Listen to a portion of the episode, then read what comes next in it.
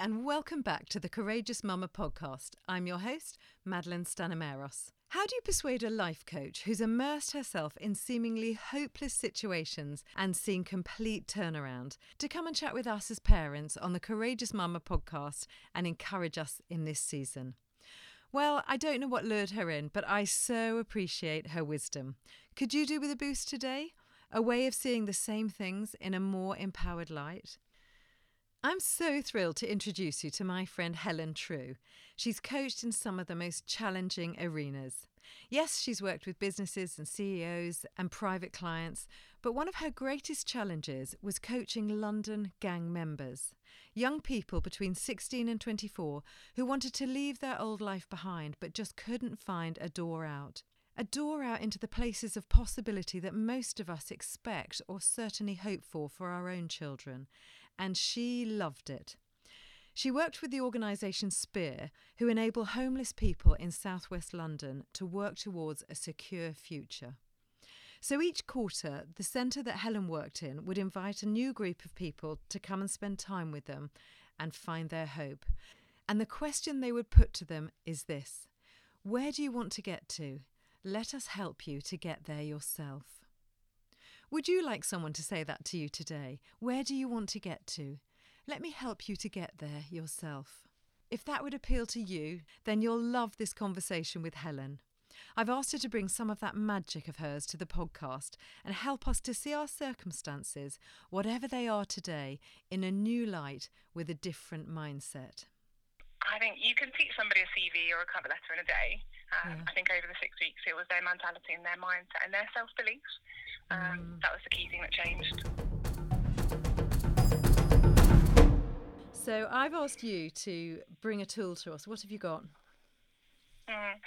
Um, so this is something that we would we do within the first week actually of the program, and we'd we'd start off with a statement and it said everything you do, you choose to do.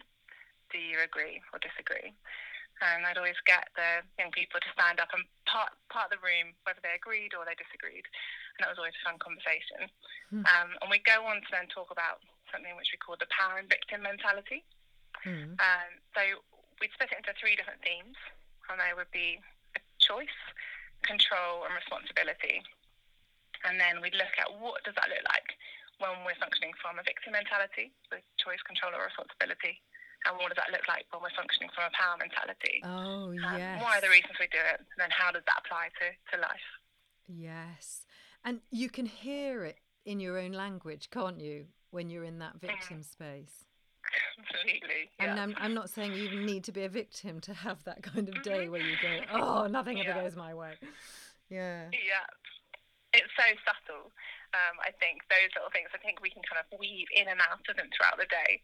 But I think once I was aware of this, I was blindingly aware of it in my own life. I think this is such a good tool that young people have found, but also I think for everybody um, in life and making the most of situations, especially as we are in lockdown as well.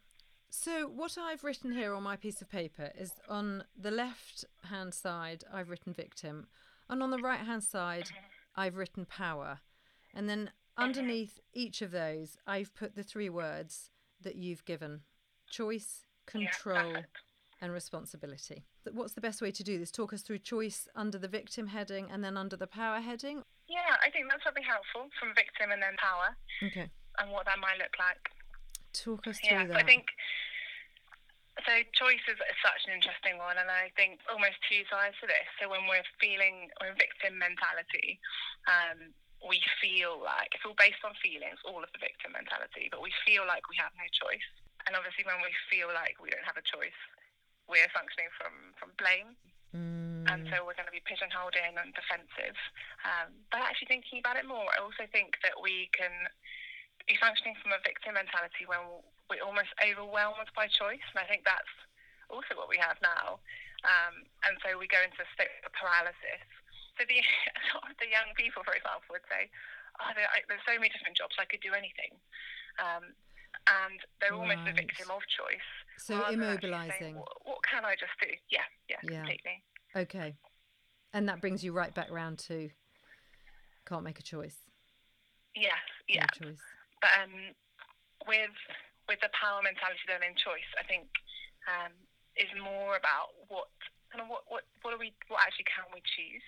Um, what perspective are we choosing? Um, and we'd always look about actually how can we reframe something? I think especially in kind of now mm. with um, with lockdown, actually how can we reframe a challenging time when actually we do have limited choices. Mm. Uh, but actually we could look at it from one lens, or we could reframe it and look at it from another one.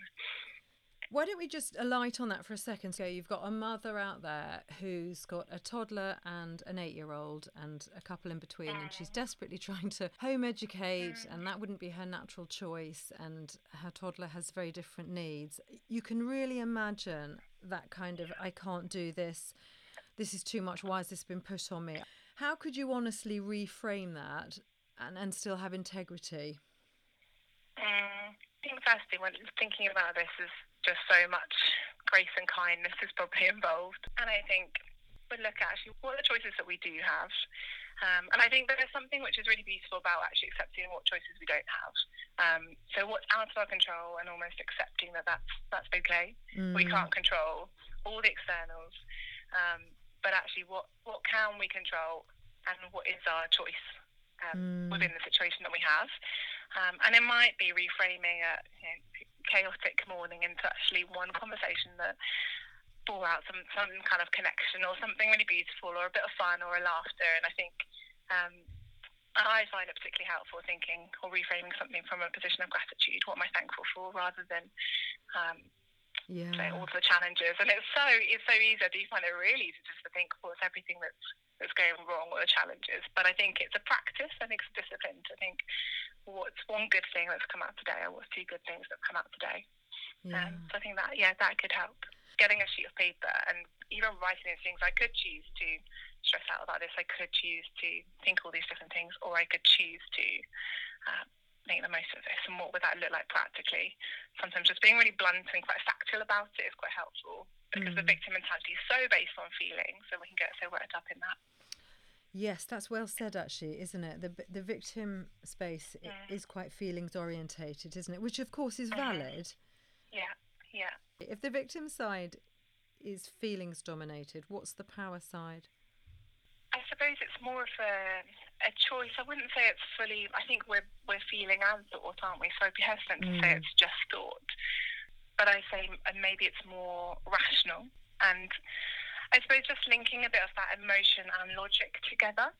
And mm. I think when you have just emotion, actually we're just driven by how we feel. And when you have logic, sometimes that doesn't acknowledge the emotion. I think when you have logic and you have emotion, I think you can you can rationalize those things out, but you don't lose the depth of the emotion as well. I think it's important that you're right, as you said, you validate those feelings. Um, yeah. Just being in that quadrant of kind of having a choice doesn't mean that it's you don't feel you don't feel paralysis or you don't feel you know, like there are limited choices. There is a reality in that, but I think it's then choosing what do you do with that. And do you kind of succumb to that, or actually do you choose to do something that's going to going to benefit or um, going to be better with that? So if I was to come to you as that mum and say, look, I've got four kids, I'm really struggling. I just there's nothing I can do. This is ridiculous. This situation is so unfair. What would you as a coach say to me? It sounds like you've got a lot on your plate. Mm. Well done. I think the validation of it is a really, really tough time. I think those feelings are okay and good and valid to feel. Do you know, it's um, funny, even as you say it, even though I'm not that mum, I mean, I have got five kids, mm. but I'm not in that scenario. I can sort of feel my shoulders go down for that mum as you say that. That is true. Mm. They have a lot on their plate. Mm. mm. mm. And I think um, I love Brené Brown says that what if we believed that everyone's doing the best that they can do with, with what they have? Mm. Um, and I just think that that's so enabling. I probably just listen to what's going on, um, but also, what does she want it to be like? Right. What would a good day look like? Yes. That would be nice to hear. Um, and I think sometimes we get so bogged down, don't we, in actually what's going on, but we forget to, to dream or envision what we really want something to be like. And then maybe pick one of those things. What's one thing which you would love, which would bring you joy, and which actually you do have a choice to do what is in your control? What do you have a choice? Um, I'd be interested to know what what kind of things were stopping her from feeling like she had a choice. Um, and what choices actually did she have to make? And maybe just explore some of those things. Mm. Um, and also explore the things that actually she can't do. Um, and maybe just actually al- allow them to be things which, for the season, she can't do. So where were you when all my kids were small and I needed someone to call? so moving I would have been on, right on over. you would, you would. So we've we're going down a layer now. We've we've looked at choice. Mm, Shall we look at control? That's what I've got written under Yeah. there. Is that right? hmm yeah. Um, and it's interesting, actually. I think rethinking this, I'm not sure uh, how I actually feel about the word control, but we'll, we'll run with it because I really believe in the concept. Okay. Um, so, in the victim mentality, our view of control is a lot of feeling like we don't have a control in something. Um, and so, um, if we don't feel like we have control, I mean, it's probably two things. It's either to be like, I just, I'm done with this and I'm part company, or it's to think, what can I control? I'm just going to cling at everything. I'm going to clean frantically and, um, and work out what I can control. Uh, very fear based. Would you call that a sort of fight or flight response? I mean, those. Yeah. Yeah. Okay. Completely, yeah. Yeah, absolutely. You're fighting to kind of control something. Mm. And then in the power mentality, um, and I actually think influence is a nicer word here than, than control.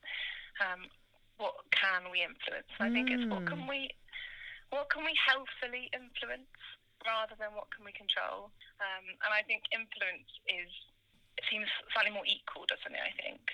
Um, and I think I, th- I think something really beautiful about accepting. And I think this has really helped me actually think what is there's many many things out of our control at the minute. Um, our Mm. future and jobs and relationships and whatever happens you know, tomorrow or next week. What we're going through is probably a bit of collective grief of of loss of control, but also individually what we're losing. And I think there's something really beautiful about saying, what can I influence within that? And maybe I can influence whether I light a candle or not, or um, you know, whether I go for a walk or not today. But there's a few things that we can influence, um, and that's what that question's looking at. So that would put you under the power place if you look at what you can Mm. influence. So when you're just to be clear, when you're talking about what you can influence, are you talking about who you can influence or what you can in your own life or all of it? Mm. Yeah, I think. Um, I suppose there's yeah different parts aren't there. I think firstly, really just yourself. Um, they Mm. say don't need anyone else until you can lead yourself, and I find that such a huge challenge. The first person we should learn to lead is ourselves. Yeah, Um, parent and, uh, yourself. oh, that's it. To, to quote to quote you, Mads. Um, I always love the phrase "I manage me, you manage you." yeah, Um, yeah, I'm a, I'm a knicker of quotes, and then I just share them all around. fantastic. I'm glad you like it. I stole it too. But, um, but actually, I think that that's, that's what that one's all about is is actually within ourselves, our mindset and what we say. I think we can try and influence other people, and and that's great if we do. And um, but actually, I think our priority is how do we influence our own mindset and our Mm. our thoughts and our words, and actually the the rest will come as a result, won't it? But um, the reality is we we actually can't, um, and we see that in lockdown, don't we? Actually, there's so much which is out of our control. Mm. Um, but I think there is a real peace that comes when we think, actually, I've done the best today with with what I've got, and I've influenced what I can, and that's enough. Mm. I love that. Do you know, it's funny, as we go onto the right hand side of the page, I've got this kind of much more gentle sort of feeling. And yeah, there are some doors Yeah. here, there are some things I can do. But I'm quite interested to ask you so you said that, you know, you don't coach people unless you, you know, you yourself are being coached. Can you think of an area mm. of your life where you've had to kind of move from a victim mm. column of influence over to the power column of influence? Yeah. I, well, when I was going cycling, it was a couple of months ago actually, when we were able to, and I got to the top of this hill, and um, actually for me, probably a lot of it would come, and I was with Rob, my boyfriend, and um, and I suddenly started to feel really quite overwhelmed, and everything in my mind was saying, oh, I can't keep up, it's too fast, I can't go up this hill, and all this kind of influx of lies, and um, and a lot of that probably the control, so fear um, maybe a bit of resentment if you're going really fast and I can't keep up, a bit of blame, probably quite a paralysis, I don't know what to do. Mm. And um, um, and I remember uh, almost forcing myself to, to use this language and say, right now I'm feeling, I'm feeling frustrated because I can't get up this hill. I feel frustrated because you're really fast. Uh, I want to cycle with you, but I just can't keep up. Um, so, and then I basically gave myself a choice and said, I'm, I can either come with you, but we need to slow down, or I'm really happy to cycle home. Those are my choices. And it was funny. It was basically me kind of training myself to uh, to vocalize that, that language, even though it's all it's is not always as natural. But actually, it was quite funny and it was really helpful. And after that, we cycled together and had a great ride. Um, oh, that's so just, good. I think, a bit of a learning lesson. Yeah. and I really hear you in that. I think when we practice a new um, habit, quite mm. often we can feel like a sort of practicing psychologist, can't we? Yeah. I feel this, yeah. I'm thinking this. yeah. But actually, to the other person, it, it, doesn't sound textbook. It just sounds like, you know, this is how that person's heart is feeling. Yeah. And I'm actually recognizing as well that, thank you, that um, I'm actually recognizing as well that, that sometimes perfectionism can get in there, can't it? When we get overwhelmed, Completely. it can be. Yeah. Mm-hmm. Perfectionism is such a, a stifler, um, mm. and I think that's with the influence box. Um, I think that's almost some of the. If we were to reframe any of any of the stuff going on at the minute with um, the coronavirus, I think in many ways it's scrapping a lot of our perfectionism because we just can't control. I think perfectionism comes from comes from control, um, and and actually I found in my work at the minute it's it's been really good to just not know what's happening because you're almost thrown into a place where you can't you can't be perfect or, yeah. or kind of strive for perfectionism because actually it's all just a bit chaotic. Yes. um, yes. And it's quite it's quite releasing actually. It means that the benchmark comes down, doesn't it? And you can give it a whirl and yeah. see what works. Yeah. So yeah. that brings us to responsibility, which is in the bottom two boxes uh, mm. under victim and, and power. So talk to me about responsibility underneath the victim heading. Yeah. So I think probably stemming from choice and control. If we don't feel like either we have a choice or um, or if something's not our control, then naturally we think, well, I don't need to take responsibility of that because I didn't really have a choice in that, or, or you know, it wasn't mine to control in the first place or to, to do. Um, so I think the outworking of of the victim mentality with responsibility would be, I think we, we grow to resent other people because maybe we kind of wanted to do it in a certain way, but we didn't take responsibility of it. Oh, um, yeah. Yes. Yeah. Mm, and yeah. so we, you know, we we probably think, oh, I know, I, I could have done it better. Um, there's probably a bit of pride and resentment mm. mixed together in a bit of an unhealthy mix in there. Um, whereas I love, I've always loved the phrase, uh, "What's in your hand." Right. So, um, I've heard you say that. Yeah, mm-hmm. about yeah, yeah. Mm-hmm. What is in your hand? And sometimes I think so. Maybe it comes to that thing of you know, there's so many different choices, but actually, what's in your hand? What do you have? Um, that's mm. all I'm mm. going to do. Um, and I think there can be an unhealthy responsibility where we overcompensate or we do you know, what's in maybe in other people's hands, and that can come where resentment.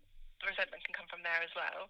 Um, but here is looking at actually what's a really healthy responsibility what's in your hand what do you need to do um, so what's in your hand can you give me an example of what that would look like under power and under victim mm-hmm. maybe under victim worrying about other people's things. If someone else has got another problem, just jumping in there and fixing it for them. Sometimes it's so much easier, isn't it? You just do something for somebody. Um, mm. Um, but actually, I think that's where resentment comes from. If we just we just dive in way too quickly, um, and actually that person doesn't, they also don't learn the responsibility in the kind of in the outcome of that.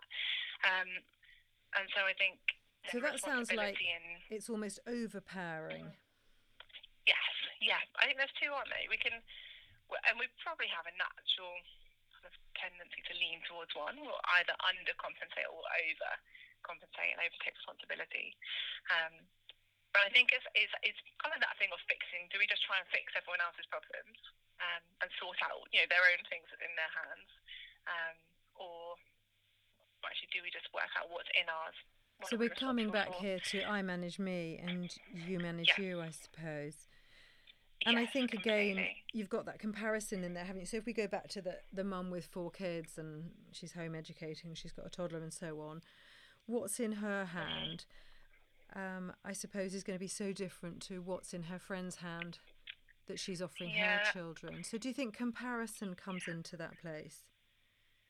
Yeah, I think it does.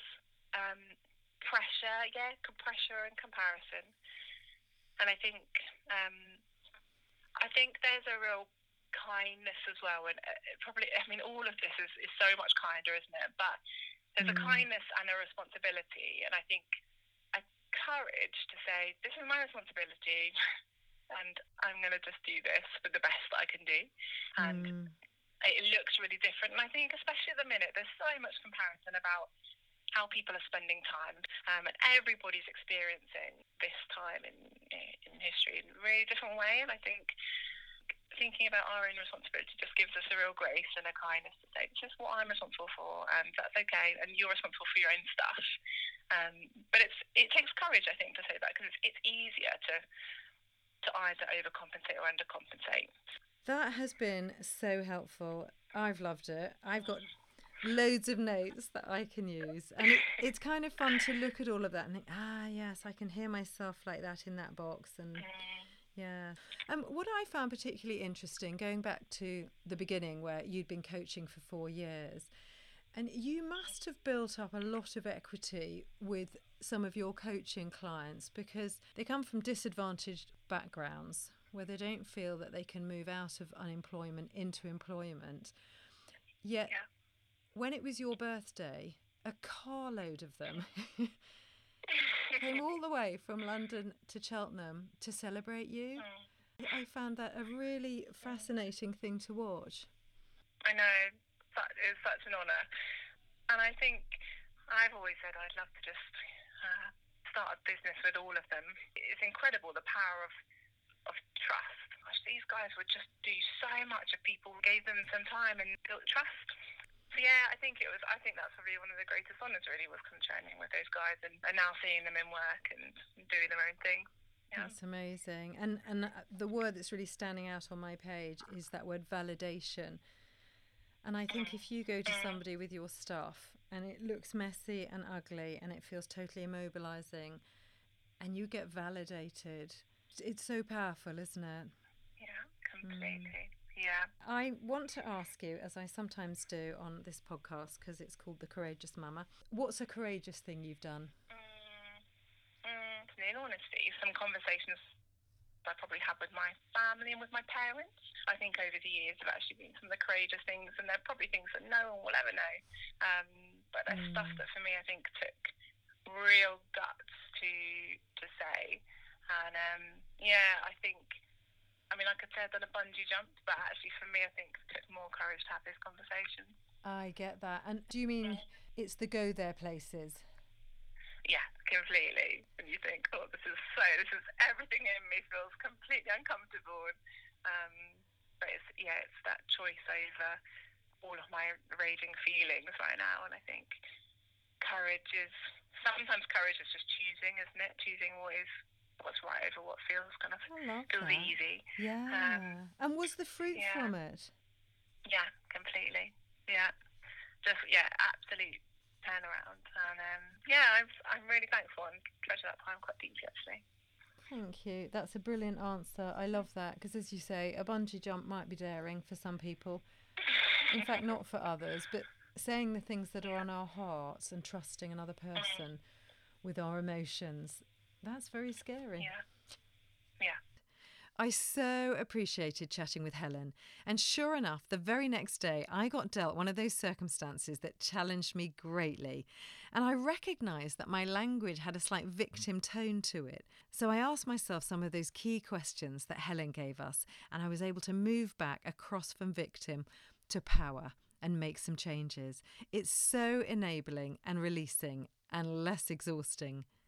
What have you been dealt today? I hope you're in great shape, but if you've also been challenged, I do hope you can also find your way back across to the place of power. And if you found it helpful, share it with a friend. And I love to hear your feedback. I'm easy to find either at The Courageous Mama on Instagram or my email is madeleinestanny at icloud.com. See you next week.